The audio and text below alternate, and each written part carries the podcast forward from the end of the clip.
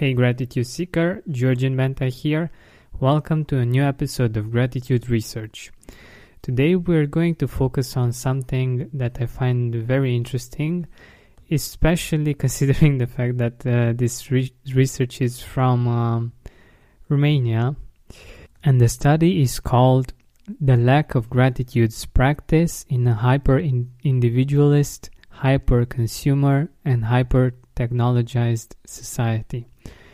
It's from two thousand fifteen, and um, the study has been done by Alina Margaritsoiu and Simona Eftimie from the Petroleum Gas University in Ploiești, Romania.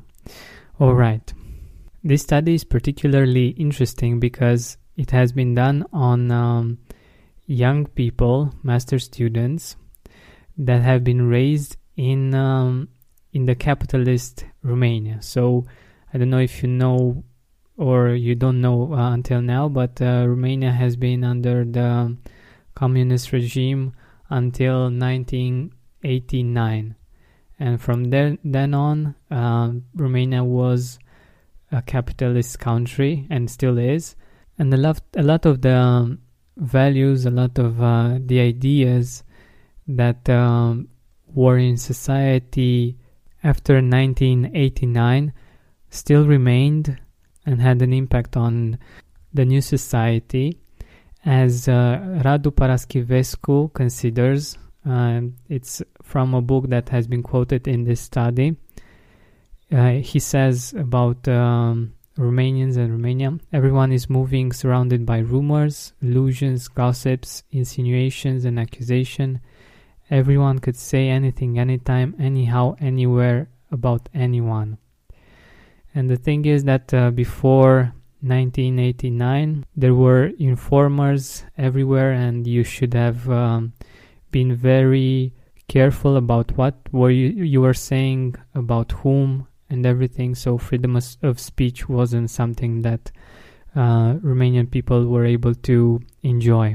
But let's get back to the study. So the the objective of the study was to analyze the gratitude level of um, the master students, and um, this was done by writing in a gratitude journal, and the researchers analyzed the content of these journals, and they came up with some conclusions. What they found was that the students had a tendency to focus on the ne- negative aspects of life. They had a small number of people that they were grateful for, and also they had um, negative perception on today's society. And I can clearly see this uh, in general in in Romania, and I think it's not just in Romania. That's why I think it's um, it makes sense in in the world in general. But uh, the study shows that uh, the fact that they did uh, the gratitude journal, they saw positive changes in their lives, like heightened empathy, reflection on their own life, appreciation of family members, spending more time with them, satisfaction due to generous behaviors. In my opinion, what we can get out of this study is the fact that it's important for us to balance things out. It doesn't happen by um, accident. We we need to do something in order for us to get more positive, to, to get to see the things in our lives that are going great, that um, need more focus from, from us, because as you n- might know by now, if you've been listening to the podcast, we tend to naturally uh, give more attention to the negative things, because this is how our, our brain works. But uh, for the positive things, we usually uh, pass them by very easily. And we can only change this by being conscious of this and actually doing something about it. Also, it's important to surround yourself with people that can enhance this, because it's, um, again, balancing it out.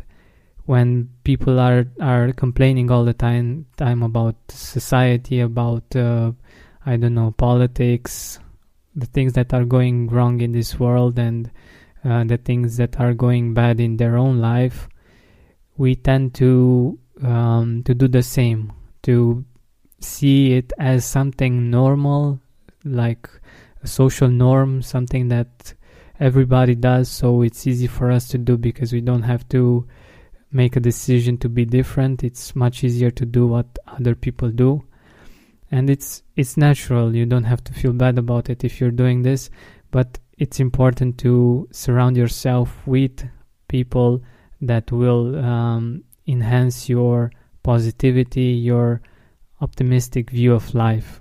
Otherwise, it won't be that easy to, to keep this gratitude habit. And that's why I want to uh, create this group that I told you about in in the last episode.